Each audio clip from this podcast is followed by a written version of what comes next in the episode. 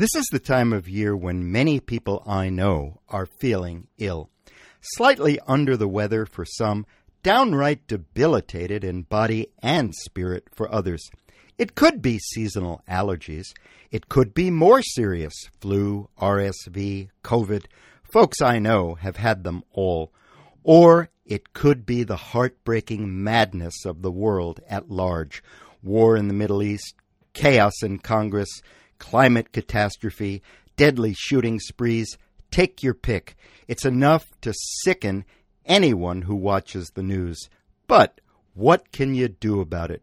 I have only two remedies that work for me chicken soup for healing and daffodils for hope. With a humorous nod to the 12th century Egyptian Jewish philosopher physician Maimonides, who claimed that chicken soup could be relied on for relieving colds and nourishing pregnant women, even curing asthma and leprosy, chicken soup has been jokingly referred to as the Jewish penicillin.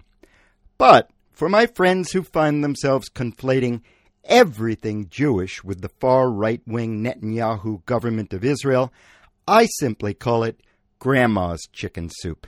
Actually, almost every culture in the world has a reliable recipe for chicken soup. The Greeks make theirs with egg and lemon and call it avgolemono. The Chinese use ginger and scallions.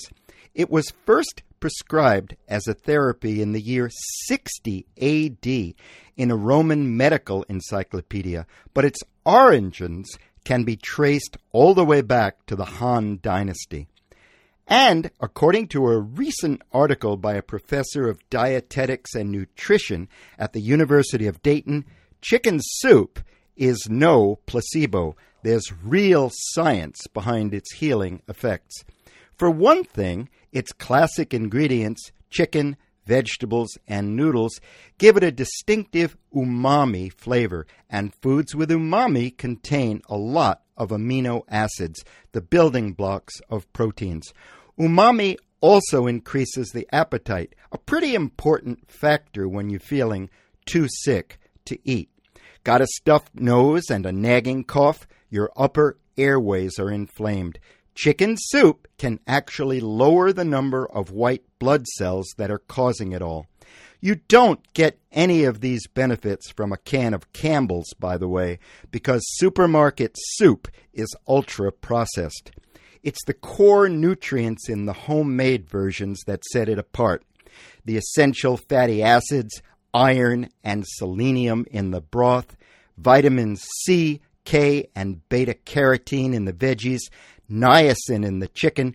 Even the noodles provide the body with glucose to give you energy. My wife insists that adding a little white wine helps release the flavor molecules and assists in dissolving fats.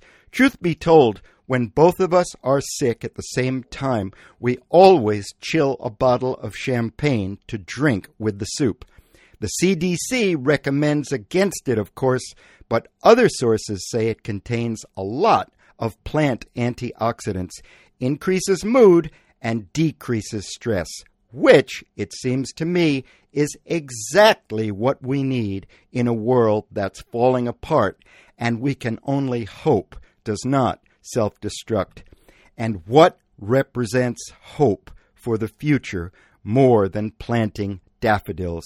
At my house, we've been planting about 50 a year for decades, and every spring, individually at first, they emerge from the hard earth to prove to us that life does indeed go on, no matter how dark and cold the winter has been, that the natural world will thrive despite what humans do every day to prevent it, and that beholding an acre of shimmering golden flowers is a privilege that reminds you life is worth living.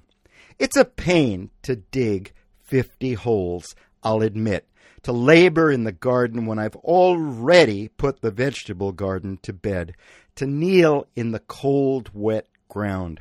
But, like making chicken soup when you're sick, or simply sick of the ways of our world, we do what we can to live on another day.